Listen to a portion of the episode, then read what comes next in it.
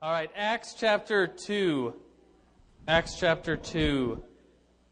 Isn't it fun that we begin every Sunday school with the Bible? I really like the Bible. It's my friend. Acts chapter 2. All this month, we're talking about church history. If you've been coming to Sunday school, you know that every new month is a new Sunday school topic. We've been talking about church history, and uh, this month, today specifically, we're talking about charismatic and Pentecostal church history. Sound kind of fun? Hopefully it will be. I've had fun researching it. Acts chapter 2 is the story of Pentecost. And I, I, I, was joking around, kind of half joking, kind of not half joking. Someone asked me, Oh, what are you teaching in Sunday school? I said, Oh, the, the history of the Pentecostal church. And they said, Well, when did that really first start? And I said, Acts chapter 2. So here we're, gonna, we're about to read it. Let's read it, shall we? Uh, Acts chapter 2, verse 1 says, When the day of Pentecost came. And so, Pentecost, we, as Christians, we, we think it's the day that uh, the, the, it'll say that the tongues descended and uh, people spoke in tongues. And that's what we think of when we think Pentecost. But before that happened, it was a Jewish holiday. Penta means 50. It's 50 days after uh, the Sabbath of, let's see, Sabbath, uh, Sabbath of the Passover week. So, when the day of Pentecost came, they were together in one place. Suddenly, a sound like the blowing of a violent wind came from heaven, filled the house where they were sitting. They saw what seemed to be tongues of fire that separated and came to rest on each one of them. And for some reason, I was scouring the internet for cool pictures. I found a clip art version of the, the tongues of fire descending. I didn't know they had a clip art of Pentecost but but I think that's cool. And so that's what that's exactly what it looked like. Those are tongues of fire descending. But could you imagine it for real? People gathering. Jesus has just ascended into heaven. They're kind of confused. They're not really sure where to go. And then God gives them this direction. They, they, it says that what seems to be tongues of fire descended upon them. Verse 4 says, All of them were filled with the Holy Spirit and began to speak in other tongues. They began to speak in other languages the same, same tongues, languages, same kind of thing here. As the Spirit enabled them. Now they were staying in Jerusalem, God fearing Jews from every nation under heaven. When they heard this sound, the crowd came together in bewilderment, because each one of them heard him speaking in his own language. Utterly amazed, they asked, Are not all these men who are speaking Galileans? How is it that each one of us hears them in our own native languages? Parthians, Medes, Elamites, residents of Mesopotamia, Judea, Cappadocia, Pontus, Asia, Phrygia, Pamphylia, Egypt, and parts of Libya near Crete. Visitors of Rome, both Jews and converts to Jerusalem, uh, Judaism, Cretans and Arabs. We heard them declaring the wonders of God in our own tongues. So, do you see it? Tongues of fire descend. People start speaking in unknown languages, and yet people, the other people, hear them speaking in their own languages. Cool or not cool? Very cool. totally cool. They heard them declaring the wonders of God in their own languages. Amazed and perplexed. Duh. They asked one another, What does this mean? Some, however, made fun of them, saying, They've had too much wine. Then Peter, the Peter the leader, stood up with the eleven, raised his voice, and addressed the crowd Fellow Jews and all of you who live in Jerusalem, let me explain this to you. Listen carefully to what I say. These men who are not drunk as you suppose, it's only nine in the morning. no, this is what was spoken by the prophet Joel. And then he quotes a, a, a, scripture from Joel, the book of Joel in the Old Testament. It says, In the last day, God will pour out my spirit. Uh, excuse me, this is what God says. I will pour out my spirit on all people. Your sons and daughters will prophesy. Your young men will see visions. Your old men will dream dreams. Even my servants, both men and women, I will pour out my spirit in those days, and they will prophesy. I will show wonders in heaven above, signs on earth below, blood and fire, billows of smoke. The sun will be turned into darkness, the moon to blood, before the coming, uh, before the coming of the great and glorious day of the Lord. And everyone who calls on the name of the Lord will be saved. Let's pray. God, we just thank you right now for the story of Pentecost. Your spirit descending on those first disciples, those first apostles, in such a way that their, their voices, even though maybe they didn't even understand what they were saying, they were speaking your glorious wonders, and other people heard them speaking in their own language. God, we just praise you for that story. We thank you right now that the story of Pentecost is the beginning of the charismatic and Pentecostal movement. And we're going to look, look at that today, God, and just thank you and glorify you for your work in history. And so, God, we just praise you right now. We thank you. And everybody screamed, Amen. All right, everybody. Let's get started on a sweet lesson, shall we? If you're new to Sunday school, um, I like to joke around that we are the nerds of the mill. Is anybody a nerd? Yes, you are. You're all nerds in here. we are the people, we like to go a little bit deeper than, than, than say, the average uh, person that's a Christian. Not that we're better than everybody else. However, I think we're pretty cool because we like to go a little deeper in the area of knowledge. I mean, think about it for just a second. Where can you learn about charismatic and Pentecostal church history? You kind of have to take a class, don't you? You kind of have to read a book or something. But here, that's what we do in the Mill Sunday School. We go a little bit deeper. So, are you ready to go deeper? Yes, you are. I know you are. Here's let's start off with um, let's start off with the term charismatic. We went over this, so this is sort of a review. If you're taking notes on your skillet, we call it a Sunday school millet skillet. Uh, this is a review right now. Uh, we kind of talked about last week. We defined the term charismatic. Because lots of you come from all different backgrounds. Maybe some of you are like, charismatic? I kind of heard that. What is that? Does that mean you guys are crazy? Yes, it does. it means we're crazy. Just kidding. The term charismatic, uh, I'm going to read this definition. It's the definition I gave you last week. By the way, do you know what the term uh, in the Greek charismatic or charismos means? Anybody? Any nerd? What? And no, well, yeah, it comes from, we use it as influential, but it means gift. Someone said it, I, I heard it. It means gifting. And so if you're influential, you have giftings. Charismos in the Greek means gifts. So the gifts of the Holy Spirit. Here's the definition I gave you for charismatic um, it's an umbrella term used to describe Christians who believe that the manifestations of the Holy Spirit, seen in the first century Christian church, are available to contemporary Christians and ought to be experienced and practiced today. Should I read all that again? Okay. It's a, it's a, I should have put it up on the board. My bad. Charismatic, it's an umbrella term used to describe Christians who believe that the manifestations, big word, but just means the acts, manifestation, manifestations of the Holy Spirit seen in the first century church, like what we just read about, are available to contemporary Christians, that's today, that's us, and ought to be experienced and practiced today. One more time, okay. It's an umbrella term used to describe Christians who believe in the manifestations of the Holy Spirit seen in the first century church. They're available to contemporary Christians and ought to be experienced and practiced today. You got it? One more time? Really? Uh, it, the, the it's a good definition. I, it's worth repeating a third time, especially for some of you that are like, really, what does charismatic mean? Fourth time? Okay. It's, it's the term, think about it, it's a good definition. It's the term used to describe Christians who, who believe that the manifestations of the Holy Spirit seen in the first century church are available to contemporary Christians and ought to be experienced and practiced today. What does that mean? I.e., miracles still happen today. The gift of prophecy, that you could say, I'm going to go pray and I'm going to, I'm going to ask God to, to show me something. I'm going to ask God to specifically show me a direction or give me a word. That we could pray for that today. Amen? That, we could, that God could speak to us. That's what we believe. We believe that healings do happen. If someone says, I got a headache, then you could just say, oh, too bad. No, you could say, well, here's some Tylenol, but let me pray for you as well. And put your hand on their head and say, God, would you heal this person's headache? And you know what? I've, I've prayed for someone before and their headache got healed. It's kind of cool that God healed someone. Um, we believe in that. We believe in glossolalia. What's that mean?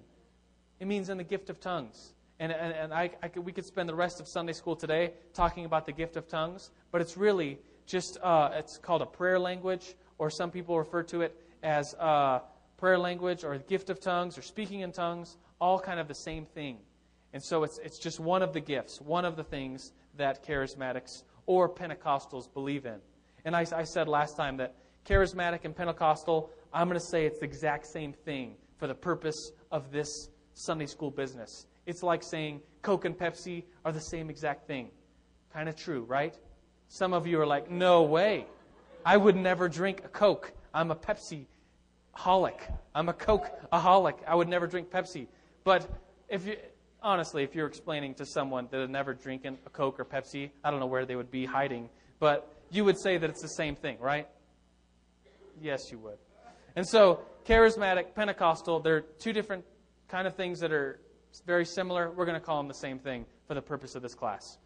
Um, let me uh, let me write down this. It's it's more of a little chart thing. I kind of t- mentioned this last time, but I want to go over it. It's a big picture thing that I think is is really cool. And so, if you're writing it down, you write write down the the word word and the word spirit on one side. And these they're they're apart on the on the whiteboard because they're two polar kind of ideas. And this is just kind of my thinking. I didn't coin this or make it up, but it's just a good way of thinking about word and spirit churches. These are two different types of churches. Just big picture, looking at a church, kind of where do they fit in? And a word church is would be a church like I used to go to this Baptist church in uh, Utah that was really um, non charismatic, even leaning towards being anti charismatic. They, they were not open to the gifts of the Spirit. If, if you were in a prayer meeting at this Baptist church and, and someone said, let's, let's stop the prayer meeting, I believe God is, is telling me right now that we need to do, go in this direction. Someone would probably, a leader might say, hey, wait, let's just, I, I know that you're, you're trying to do good here, but let's, let's hold to the Bible. Let's hold to the Word. We're, we're not open to new, fresh revelation that you think you're receiving. We're all about the Word. We're all about getting into the Bible and letting the Bible alone speak to us. So that's kind of this, this framework for this wor- a Word kind of church. That's, its emphasis is all about the Word, the Bible. Is that good? Of course it is. The Bible is good. The Bible is the best way that we have to understand who God is. But on the other side of the continuum of churches and just thinking about big ideas, spirit churches would be more charismatic churches. I've been to churches uh, I was at one church in Florida that was extremely charismatic. And during their services, not a prayer time, at a service, they would have a microphone like right here, pointing out into the crowd. So at any time, if I was teaching right now in this church, at any time, any one of you could come up and just, just grab the mic and say, I think God is, is showing me this right now, and just kind of interrupt the service. They were very open to the Spirit. Have you been to churches like that? Maybe not like that, but um, uh, they were just very charismatic very open to prophecy and, and, and just prophecy. When I, I mean, the mic was just there. For it, wouldn't it be a little weird if someone just came up? I would be like, uh, I don't know what to do. Security. Um, so here, here's this. Do you kind of get where I'm coming from? This is the circle around spirit. Here is a circle around a word type of church. And I was in Utah. Maybe this is this would be a good story for you. I was going. I kind of had my foot in two different churches, which I don't really suggest doing. I suggest going to one church and one church only. But I was kind of. I went to the Word Church, the Baptist church, and then I got filled with the Holy Spirit and was really into the gifts and um, learning about those things. And so I kind of went to another church and had one foot in one church and one foot in another church. Have, has anybody ever done that before? a couple people. I, it's not the best thing to do, but um, there was a prayer meeting organized to go downtown Salt Lake City and just pray for the city and then go witnessing and, and telling people. Salt Lake City is very much Mormon, and so to witness to people on the street who are probably Mormons. And so we pr- planned this evening, it was like a Saturday night, to go down, pray, and then witness to people just downtown Salt Lake City. But it was raining. So we went down anyways, and we prayed. Uh, we prayed at the Capitol building under this covering of. Uh, so it wouldn't rain on us. We're praying, and then we just kind of decided it's all wet out. Let's just go home. Let's just continue the prayer meeting for how long we were going to go witness and then go home. And so we did that. But then I heard some feedback from the Word Church that oh, we just we just went down and wasted our time because all we did was pray. And then this church was like, wow, all we did was pray.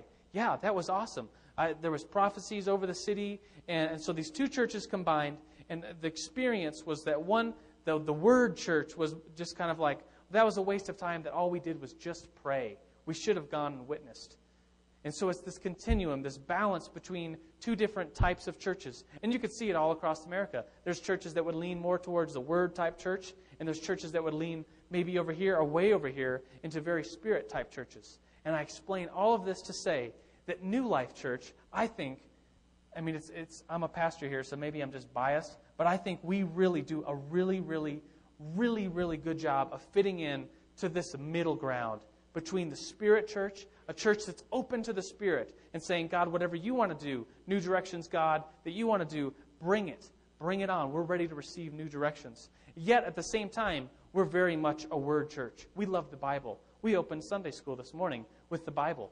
As we all go to the, to the next service, the 11 o'clock service, most of us will go in there, sit down. We'll probably, take, we'll probably learn a lesson from, right from the Bible because we're a word church. And so it's the spirit and word combo thing. And I think New Life Church fits right in here. And I think that's pretty cool. I like that a lot. But throughout history, we're going to look back today and, and next Sunday and look back and, and, see that some churches, charismatic churches, because of what was going on uh, in, the, in, the, in, the, in the, I guess, just the culture of churches, it was very much a word church, fundamental, just only Bible only, that they had to lean way over here in order to say, we're not like them.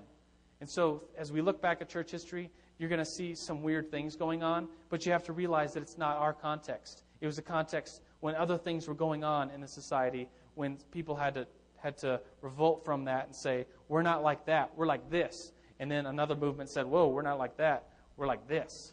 So that's big picture stuff. And you'll see that. You'll see what I'm talking about as I move on. Because I see your faces. You're like, what?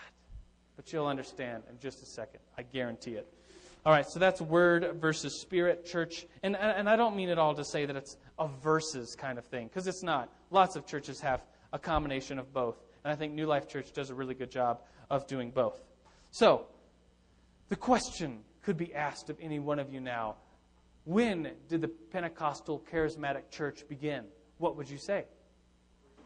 Yeah, first it was uh, maybe Pentecost was the first time, you know, that the, the church that's where we come from. It's the Pentecostal church history starts in Pentecost, Acts chapter 2. It's right here. But then someone could ask, well, seriously, when did the first charismatics or Pentecostals, when did that start in the United States? You know what a really good answer might be? Well, with the first settlers that came over. Last time we talked about the Quakers. Do you remember them? Remember the Quaker oatmeal? They didn't invent oatmeal. They just like the, they're named. The oatmeal is named after the Quakers. But the Quakers came over in 1650. They were some of the first colonists to come over into the Americas, and they believed in the Holy Spirit. As far as remember last time I talked about their services, they would sit together in a, in a room and just sit around a table, and there'd be no leader, and then some person would just start saying, "I believe God's saying this," and then that's that's the service. They would get together and just sit in silence until someone thought they were hearing from God. Cool, but a little weird, don't you think? I think so. Quakers came in the 1650s. Um, they're definitely not, they wouldn't consider themselves, as today, we would, we would proudly say that New Life Church is, is a charismatic church. I don't think they would say that. They would say, we're Quakers, but we do believe and we're open to the Holy Spirit. There's, there's evidences that they spoke in tongues, he, prayed for healings. There's evidences of prophecy in almost all their meetings. That's what it was all about. And so, the first, if, if someone asks you, when did the charismatic first come to the United States? I would say, 1600s, man. Quakers, dude. That's what I would say. Here's the, here's the next guy that came after that. The, so, the Quaker movement, and then we have, in your notes, it says, what does it say specifically? The holiness movement. Put, i.e., John Wesley. Have you heard of John Wesley before? Any John Wesley friends? Fans, I mean. I guess he's, he's been dead a couple years. Um, John Wesley was a dude that. Uh, d- does anybody know what church he started? It's still around today. Yes, the Methodist Church. You guys are so cool. John Wesley, born in 1703 uh, in England, he during his college years he became a Christian, uh, a very serious Christian, and some, sometimes college people like to get credit cards and go crazy with money, and then they get alcohol, and they join frats and all this dumb stuff during their college years. John Wesley, do you know what he did? He prayed. He, he joined a group called the Holy Club. Wouldn't that be, doesn't that sound like a fun club to be a part of? The Holy Club. He joined the Holy Club, and it really, it kind of reminds me of the furnace. You guys know what the furnace is? It, it's, it sounds that cool. It just sounds like a bunch of guys, I, I guess it was all guys, no girls, sorry. Um, they got together and they prayed together. They had accountability together. They uh, uh, just encouraged each other. And out of this little holy club in Oxford University in England comes some of the great revivalists of the 17th, uh, the 1700s. I was going to say 18th century. And so, have you heard of George Whitefield? He's a big time dude as well. He came out of this holy club. And so the holy club meets John Wesley, George Whitefield, some other dudes. They decide, let's go to America and start preaching. And so they come here to America, although it wasn't called America yet. It was like, the, well, maybe it was. It was just the 13 colonies. This is pre 1776. And we have what is called the First Great Awakening in the United States. Have you heard about that before? You probably have, because it's like, even in secular history, it's a big deal. Because it's not just like a bunch of people became Christians, it's like a bunch of people became Christians. Huge portions, percentages of the population became Christian. It's like George Whitefield would go, set up a little stage with his buddies, you know, build a little stage thing in the middle of a field and start preaching, and 50,000 people would come and listen to him without microphones. Think about it. I mean, Des- the Desperation Conference was pretty huge, but it wasn't 50,000 people without a microphone. I mean, can you even imagine that? Sweet. And lots of people came to know Jesus. It's an interesting fact. I, hopefully, you won't think I'm being mean. Um, but George Whitefield, he was cross eyed. Everybody say, oh. And, and, and today, if you're cross eyed, there's a simple surgery you could do. But back then, the dude was cross eyed. And it's just, to me, it's just like, it's a little weird. I've seen pictures, paintings of them. and it's just, I'm sorry. But here's the point that God used this man that was cross-eyed. And you look at a cross-eyed person, and you know they're just as smart as anybody else. But you just kind of look at them, and you can't get past that. Or like the lazy eye, and you're like, "Are you talking to me? What?" Um, oh, that's so mean. I shouldn't be doing this. But but the point is, is that God used him despite a weakness, a visual weakness that you would see when you saw this person. God used him. I mean, speaking to 50,000 people without a microphone, that's pretty cool. And then people coming to know Jesus Christ out of that. And I say John Wesley, and I say George Whitefield. There's another dude, a part of the First Great Awakening. Uh, his name is Jonathan Edwards. Anybody heard of him before? In high school, you probably read a, a sermon of his called Sinners in the Hands of an Angry God. Have you read that before? And while it's all about fire and brimstone, while it's kind of mean uh, and very judgmental, it's still true. It calls you, the audience, and me to repent and come to God. And so it's a good sermon. And lots of people during the First Great Awakening came to know Jesus. And what's so cool about bringing this into the charismatic realm is that John Wesley, if you read his journals and read his books, and George Whitefield, the same way, talked about miraculous things happened, happening. They talked about the gift of tongues. John Wesley refers to something called a second blessing. He refers to it as that. It's referring to the baptism of the Holy Spirit, as recorded in the book of Acts. Jonathan Edwards, he was like this prim and proper preacher dude. He would just straight up read his sermons. And so it'd be like me just like straight blah, blah, blah, blah, blah, reading my sermon or teaching, whatever. He just, he was like a prim and proper dude. And yet his congregation, when he spoke, um, people would see visions of hell. People would see manifestations of the Holy Spirit, and that they would start shaking in their seat, or screaming, or crying, or just saying, God, have mercy on me. And just manifestations like that. Miracles began to happen in the First Great Awakening, healings. And so we have to say, looking back, that the First Great Awakening was part of our charismatic history. There was some charismatic stuff going on, as according to our definition that we used, that said manifestations of the Holy Spirit and gifts of the Holy Spirit can be experienced today. The First Great Awakening led to something called the camp meetings. The camp meetings were going out west and, and rallying people around um, and bringing like a revival tent kind of meeting to the people that were out west. And by out west, I mean Tennessee and uh, Iowa. because that was the west to the 13. I mean, if you think about it, the 13 colonies are here. West of that would be, you know, the far west, you know, out in the middle of nowhere would be like Tennessee and uh, Ohio and things like that. We, we obviously consider that east, but that was west to them. And so they would have these big meetings where, um, I mean, just think about it. All your, your, all year long, you're living in a small little one bedroom house with your whole family, which is probably like eight little brothers and sisters. And there's really, you're kind of bored your whole year. And you're like, man, we're the neighbor kids. Well, they oh, they live like, what, 100 acres away? You can't just play with them every day. And so these revival meetings that would happen once or twice a year would be huge. They would be like, oh, that's the talk of the whole year to go to the, one of these revival meetings. You come, the, everybody from like the surrounding villages and towns and all their farms come to this meeting. Thousands of people, preachers start preaching, lots of people become saved, um, and we have lots of examples of the gift of tongues being used at these meetings, the gift of prophecy, healings happening, screaming, shaking, visions of hell. They called it falling exercises. Has anyone heard of the term uh, being slain in the spirit? You've probably seen, you may have seen it at a church. Uh, it doesn't happen around New Life very much. I've seen it actually at New Life. Uh, you might have seen it on uh, like a Christian station or something where someone prays for someone else and then they get all weak and they fall over. Have you seen that? It's, it's called being slain in the spirit. And it, it's not like this new thing that just happened with Benny Hinn. It's, uh, it happened in these, these revival meetings in the, in the 1700s. They called them falling exercises. That's what, that's what they called them. And so we have this first great awakening that has to be a part of our charismatic and Pentecostal church history. We look back and say some of those things are kind of weird. Yeah, but it's it's this whole thing. It's a reaction to the the the prim and the proper um, churches that you just kind of go and sit down and, and say a little nice little prayer and then go eat lunch and you're done for your religion for the entire week.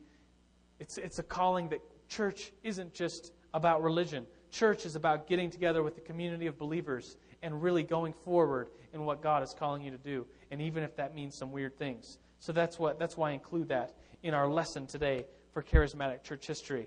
The second, the next thing on our notes is a dude named Charles Finney. Raise your hand if you've ever heard of Charles Finney. Raise your hand if keep your hand raised if you like him. I like him. He's a really cool guy. There's like two of us that like Charles Finney. He's a cool dude. Um, he's part of the second Great Awakening. What I just, what I just talked about, Edwards, Wesley, Whitefield, was part of the first Great Awakening. The second Great Awakening that happened in the United States is like the 1800s. And here's what Charles Finney is known for. Charles Finney uh, is known for preaching in the 1800s as part of the Second Great Awakening, preaching um, innovations and preaching revival meetings, just like setting up a little tent or some kind of stage and people just coming to hear what this dude is talking about. And he's also the inventor of, are you ready for this? He invented the altar call. I'm serious. He, he invented something called the anxious bench, where people, if he said, if you're thinking about becoming a Christian, come, come sit up here on this bench. Wouldn't that be a little weird? He's like, if you're thinking about accepting Jesus, just come sit up here. And so he kind of invented the idea of coming up front to give your life to Christ. And of course, any, anybody that's ever been to a Billy Graham crusade or, I mean, just most churches today do some sort of an altar call. They'll say, if God is touching you, or if you want to accept Jesus, come to the front and, and make, it, make that mark, make that decision. Charles Finney invented that. That's pretty cool, I think. I don't know. I mean, if I invented it, I'd be like, yeah, I invented that. No big deal. he, uh, he, he stressed the work of humans in a revival. He says that it seems, this is after Finney lives on it's a book about Finney, and he, he has some of his writings in here. Finney says it seems conclusive that there is much that Christians are to do in the preparation and promotion of a true revival. Finney believed that um, when a revival happens, like the Second Great Awakening, or if you're praying for God to really touch, you know, your youth group, or God to really touch the mill, or God to really touch the mill Sunday school, that, that God would come down and just radically you know, just blow up, make, you know, just bring His Holy Spirit fire into all of our lives. That we could pray for that. We could want that. And it's all about God. It truly is. But Finney would say that there has to be some human part, human side of that, that we can't just want it. We have to desperately seek it. We have to be anxiously preparing for revival. And I kind of like that. It's, it's giving us back our responsibility in the idea of witnessing. Because who does God use to bring his message to the world. He uses us. I mean, he, he, he, it's him that, that we believe in. It's Him that gives us power to, to go and to deliver His message. But it's really us carrying out the message that has to be done. He says this. I mentioned Finney because he was definitely charismatic. He says, uh, The Spirit excites desires to, to be uttered, except by groans, something that language cannot utter, make the soul too full to utter its feelings by words. It's kind of an old English way of saying that he sometimes he ran out of things to pray for, and so the Spirit excited desires in him, and he spoke in words to to to his soul to I can't even read this. It's like an old English. It's like reading the King James version. Nothing wrong with the King James though. Something that languages cannot utter, making the soul too full to utter its feelings by words. So he spoke in things we would say he, he had a prayer language and spoke to God without words. He spoke to God in, in utterances um, that connected him with God when he ran out of things to pray for. That's the gift of tongues. And so we look at that and say, oh, Finney spoke in tongues. At revivals, there was lots of, he called it um, words of knowledge. Have you ever heard that term before? A word of knowledge? Basically, it's kind of like prophecy. It kind of it is prophecy, where where Finney would be preaching in front of thousands of people and say, there's someone here named so and so, and I and you're here and you have and he would just say you have a drinking problem and you need to come forward and give your life to Christ. And the person that just got their name called out was like, "Whoa, what the heck happened?" And it was it was God giving Finney a message that someone here was had a certain name and they had a certain problem in their life, and he called them out on it. We call it he called it at least a word of knowledge, and that's definitely charismatic, don't you think? I would say so. I mean, if it happened to me, I'd be like, dang it. How'd you know? Just kidding. Here, here's, here's what he says. I'm going to read uh, something from Finney. These are six reasons that he gives to accept um, what he calls, what does he call it? He calls it um, to be filled with the Holy Spirit. To be filled with the Holy Spirit. And maybe this is a good time to talk about the baptism of the Holy Spirit versus just being a Christian and having the Holy Spirit in you. When you're a Christian, you get the Holy Spirit living inside of you. Did you know that? Did you know that we have the Holy Spirit living inside of us now? Pretty cool. And so, before you're a Christian in the spiritual realm, what I would say is that the Holy Spirit leads you and guides you towards God. But as you accept Jesus and say, Jesus, I believe in you, Jesus, I, I accept your sacrifice on the cross for my sins, my life is all about you now the Holy Spirit then comes and lives inside of you. And so every single one of us that's a Christian, the Holy Spirit is living inside of us. Pretty cool. But then the book of Acts, the Bible talks about maybe a second experience where people start speaking in tongues. The Bible calls it the baptism of the Holy Spirit. And I think it's referring to, because the Holy Spirit's already living inside of you, I think it's referring to, my, my kind of terminology for thinking about it is that it increases the relationship between you and the Holy Spirit already living inside of you. This baptism of the Holy Spirit.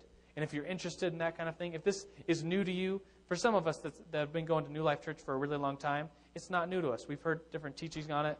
We've read the parts in the Bible that are about the baptism of the Holy Spirit. But there's probably some of us in here that are new to that kind of thing. And if you're new to it, the best place to go, the best book, some of you probably own it, it's called the Bible. It's a good book to go to. Read the book of Acts and, and try to figure out this whole baptism and the Holy Spirit thing because it's awesome. And here's why Finney says you need to know about it. Number one, because you have been promised to it. Number two, because God has commanded it. Number three, it's essential for your own growth in grace that you should be filled with the Holy Spirit. Number four, it's important as you should be, it's important as it is that you should be sanctified, being made holy. Verse uh, number five, sorry. It is necessary as it, sh- as it is that you should be useful and. this is written so weird. It is necessary as it is that you should be useful in doing good in the world. Basically, says the Holy Spirit, the, the baptism of the Holy Spirit, being filled with the Holy Spirit, helps you to be useful in the world. And the final one, number six, if you do not have the Spirit of God in you, you will dishonor God and disgrace the church. Wow. So Finney was really interested uh, this dude that spoke and led our country into a second great awakening was really into the baptism of the Holy Spirit, miraculous things happening, words of knowledge. Do you like Finney now? I kind of like him. He, number three. Read them all again? Okay, I will. Because they're good enough to read again. Number one, because it's been promised to you. I'm, I'm going to kind of paraphrase it because it's hard to read. Number two, God has commanded it. Number three, it's essential for your own growth in grace.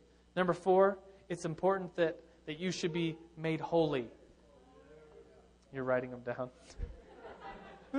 You're actually writing them down? I'm so impressed. Uh, let's see. I'll do which one? What? Oh, nerds. I thought you were saying words. I'm like, what? Oh, we have fun in here, don't we? Yes, we do. Uh, let's see. Number one, you've been promised. Number two, God's commanded it. Number three, it's essential for your growth in grace. Number four, it's important that you need, I guess I don't know how to re- reword it. It's something about sanctification. You need it to be sanctified. That's not salvation, by the way. I would never say that you need to be baptized in the Holy Spirit or speak in tongues to be saved. If anyone says that, just say, that's not what the Bible says. Uh, number five is it's necessary that you, sh- uh, how do I want to say this? To be useful in the world, you need the Holy Spirit living inside of you, is what Finney says. To be, yeah, to be empowered to be, to, to be witnesses, you need the Holy Spirit. And the final one is, is kind of like the ooh one.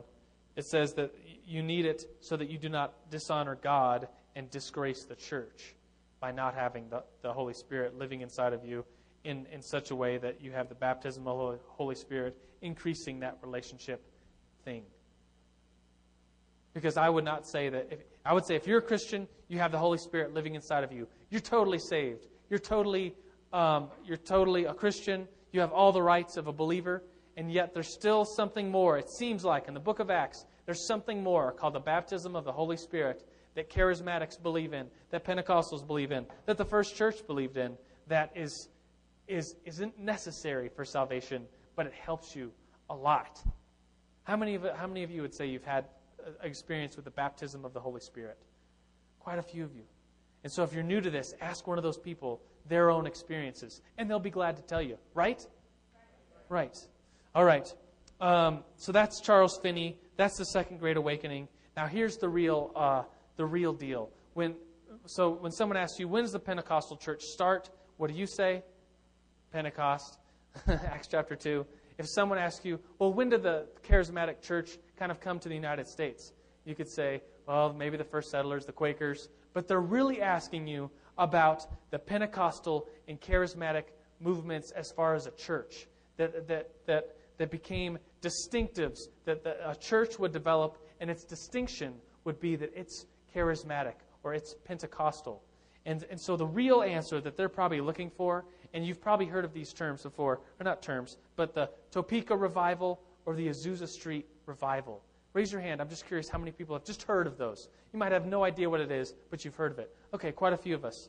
That's really um, the beginnings of the, the Pentecostal church as we know it. And I'm, I'm, I'm, remember my idea is that Pentecostal, charismatic, same thing as far as, as far as what we're talking about here.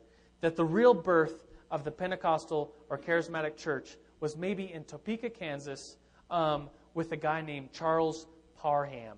I don't think I did I put his name? No, I just put Topeka, Kansas in your notes. The pastor dude was named Charles Parham. He lived in the late 1800s and um, was, was a preacher at Bethel Bible College in Topeka, Kansas. And he was praying, he was leading a, a uh, prayer meeting in 1901. It's a long time ago, right? It's like, it's like 108 years ago. Um, he was leading a, a Bible, excuse me, a prayer meeting on New Year's Eve service in 1901. I mean, there's a lot of things that college kids can do on a New Year's Eve, uh, on New Year's Eve. But he was leading a prayer meeting, and there was lots of kids that were there, college kids, just like me, just like you, hanging out, praying on New Year's Eve. Has anybody ever done that before? It's so cool. Um, so was hanging out New Year's Eve, 1901. That's the real turn of the century.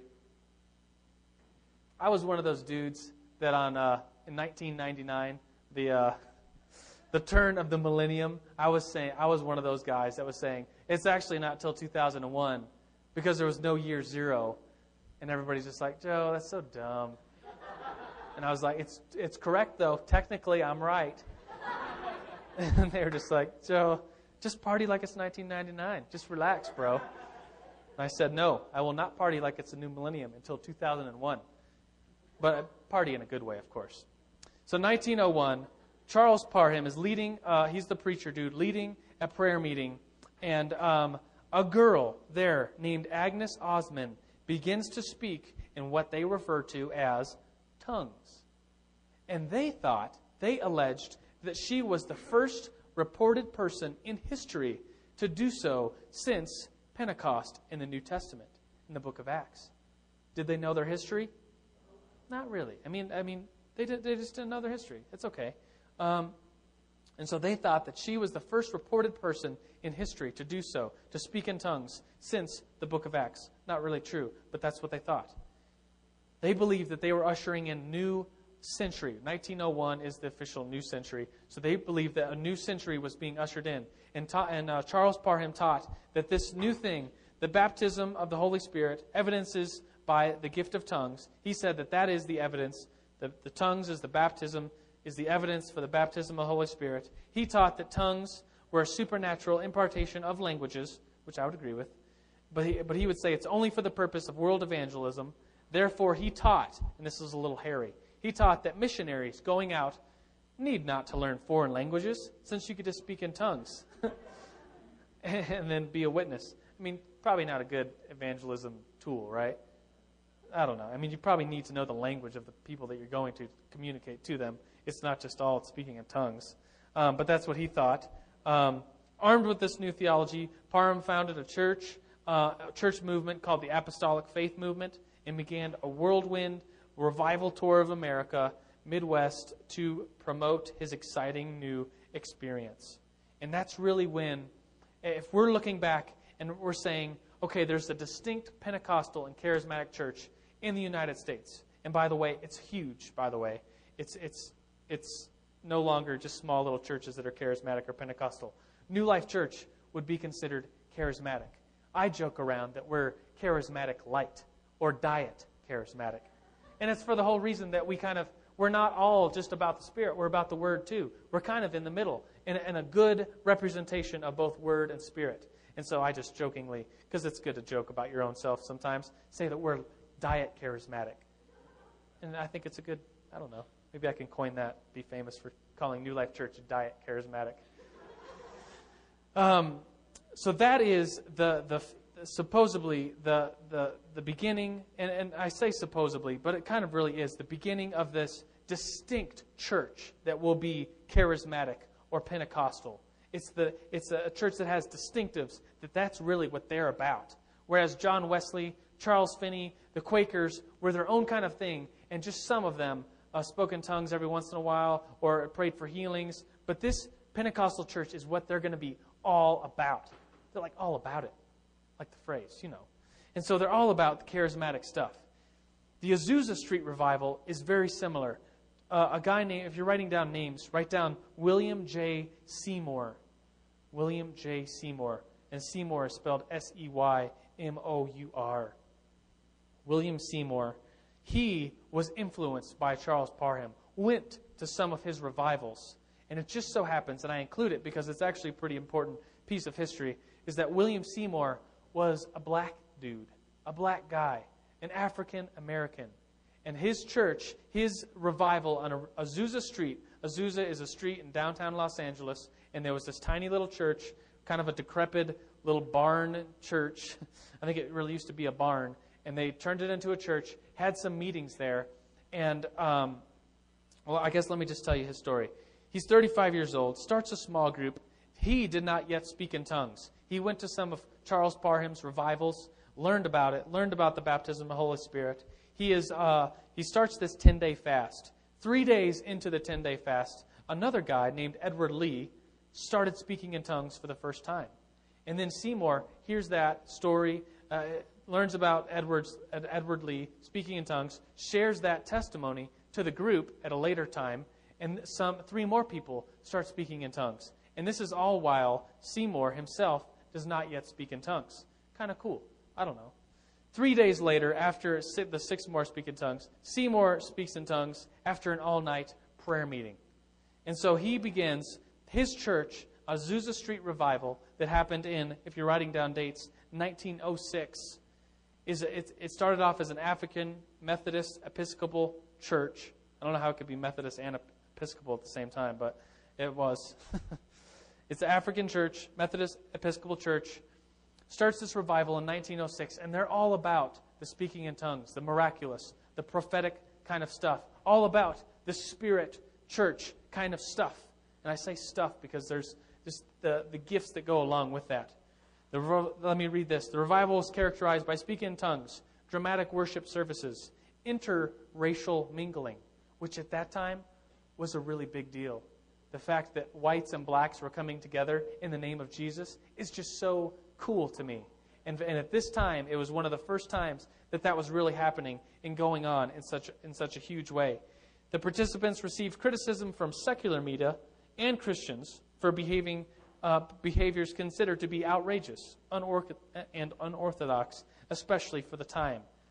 However, today, the revival is considered by historians to be the primary catalyst for the spread of Pentecostal, Pentecostalism in the 20th century. What was happening is that stuff was going on at this church. New stuff. People like, whoa, speaking in tongues, baptism of the Holy Spirit. I read that in Acts, but you guys are really doing that? Let's go see what's actually going on. And so you go to this church and you, you just, wow, this stuff is going on. It's happening here. And you maybe you bring it home to your own church. And people would come from around the country to see this revival. It was a pretty big deal at the time. And they would come back and bring some of the ideas of being baptized in the Holy Spirit back to their own churches. And this spread is called the first wave of the Pentecostal church. Let me read what uh, the, this is what the Los Angeles Times in 1907 reported about this huge meeting that was happening on Azusa Street. Meetings are held in a tumbled down shack on Azusa Street. and the devotees of this weird doctrine practice the most fanatical rites, preach the wildest theories, and work themselves into a state of mad excitement for their particular zeal.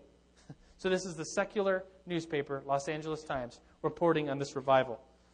And so I think maybe they could say the same thing about like the Desperation Conference last night. They got wild. They broke the stage. Did you hear about that? They, a bunch of kids got on. They broke the stage because the people worshiping God, you know.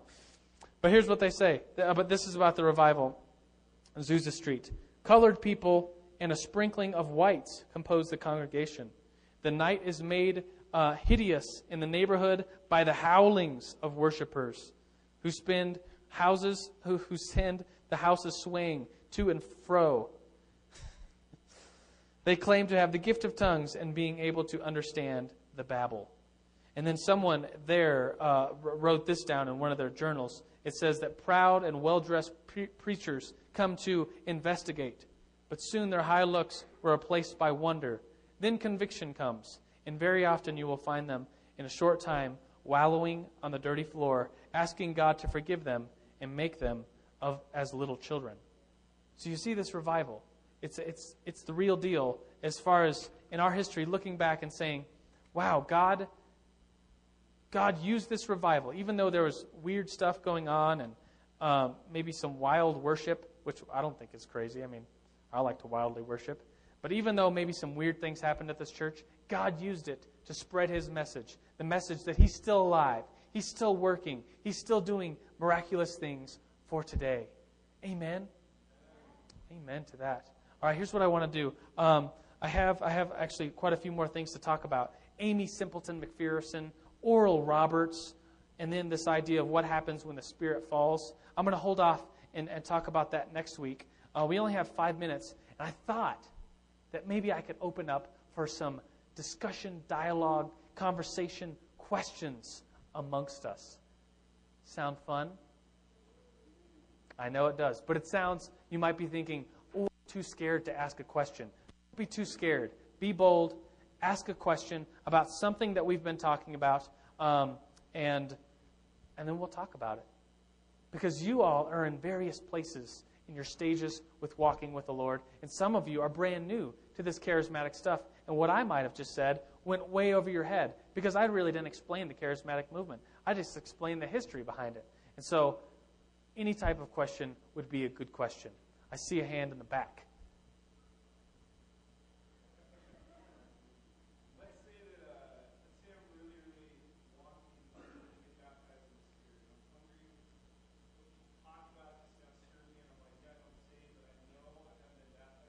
Yeah. Here's how it happens here at New Life. Um, usually uh, at the mill, you can go forward, and, and, and there's people there to pray for you. At this, if you're at the 11 o'clock service, right after after we dismiss, there's almost always a point when uh, Ross Parsley or someone will say, "Pastors and elders, come forward to pray for people," and that's your opportunity to come forward. And all you need to do is say, "I would like you to pray for me to receive the baptism of the Holy Spirit," and then they'll pray for you and it's really just uh, an experience between you and God. I mean, when I first got baptized in the Holy Spirit, I, I just, I mean, the, the guy was kind of awkwardly just having me repeat this prayer. He's like, okay, I, Joe Kirkendall, receive the Holy Spirit. And so I repeated this prayer. But the words, uh, it doesn't really, you know, the, the words and how it's really done doesn't really matter because in the book of Acts, it happens in different ways. Um, it happens at different times. There's one instance in the book of Acts where people are just standing together and they're praying. And then tongues, they just start busting out in tongues. No one prayed for them. No one laid their hand on them. They just started praying and speaking out in tongues. Kind of cool. But that's how that's how we usually do it at New Life. We there's you could you could go forward after a meeting, or you could I mean you could come to me and my wife and, and say, Would you pray for me? I just want to receive the baptism of the Holy Spirit. And I've prayed for lots of people, and lots of people have had uh, the baptism of the Holy Spirit and they, they, they spoke in tongues after uh, we prayed for them. Other questions? Yes, Andrew Sarton.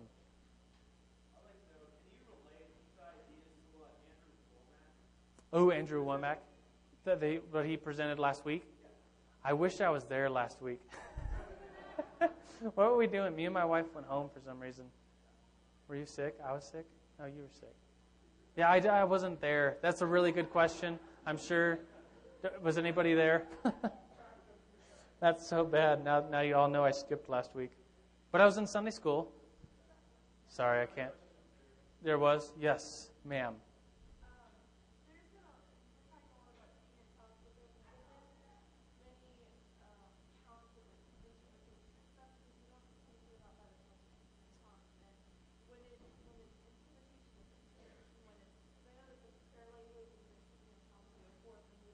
Yes.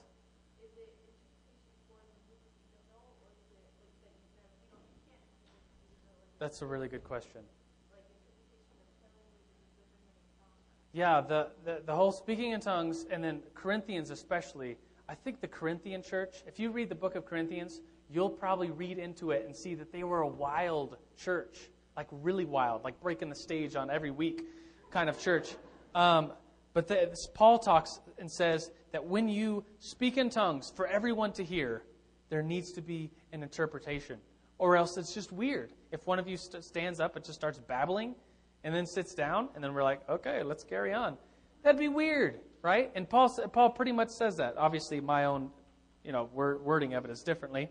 But Paul says that when someone speaks corporately in tongues, there needs to be an interpretation of tongues. And I've seen that uh, a handful of times where someone will be maybe like in a prayer meeting, someone will start speaking in tongues really loudly, and then at the prayer, then everyone's just kind of like, okay. But then someone says, I, I kind of, I, I believe that God has given me an interpretation of what you just said, and it's it's usually pretty cool. Every instance that I've ever seen it has been pretty cool, where someone will speak in tongues out loud enough for everyone to hear, and then a person will say, "Here's what I believe God has shown me." An interpretation of what you just said. And if you're new to this stuff, it's weird, but it's in the Bible. You know, if you're a Christian, you just have to say, this stuff is in the Bible. It's right here. And so the other part, the other part of your question is that usually people refer to speaking in tongues as a prayer language. And Paul says, um, when uh, Paul says uh, he speaks, let's see, for when I pray in a tongue, this is Corinthians 14, verse 14. When I pray in a tongue, my mind prays, but my spirit is unfruitful. What should I do? Shall I pray with my spirit? Shall I also pray with my mind? Will I sing with my spirit? I also sing with my mind? And he talks about how he um, has, has a prayer language with God. We, the term prayer language isn't in the Bible. It's just something that we, we use to talk about it. But then he says, verse 18, But in the church, I would rather speak five intelligible words than 10,000 words in a tongue. But then he goes back and says, I wish all of you spoke in tongues. So it seems to me that there's two, two types of things. Uh, a private, personal prayer language is what, is what we would probably refer to it in that, those terms. Speaking in tongues by yourself and it, just praying to God in languages that you're not sure what's going on. You're just kind of spraying, your, your spirit is speaking to God's spirit, is how I would explain it. And then, on the other side of that, there's the corporate, speaking in tongues loud enough for everybody to hear. And then, what the Bible says is, we're not a church of disorder. We need to, somebody needs to interpret what was just said, or else it's weird. And so that's what I would say. All right, ladies and gentlemen, these are excellent questions. We're going to pick up next week as we continue talking about our charismatic church history. Continue thinking of great questions. I think next week we'll open it up for questions as well. Hopefully, have some more time. But let's close in prayer, shall we?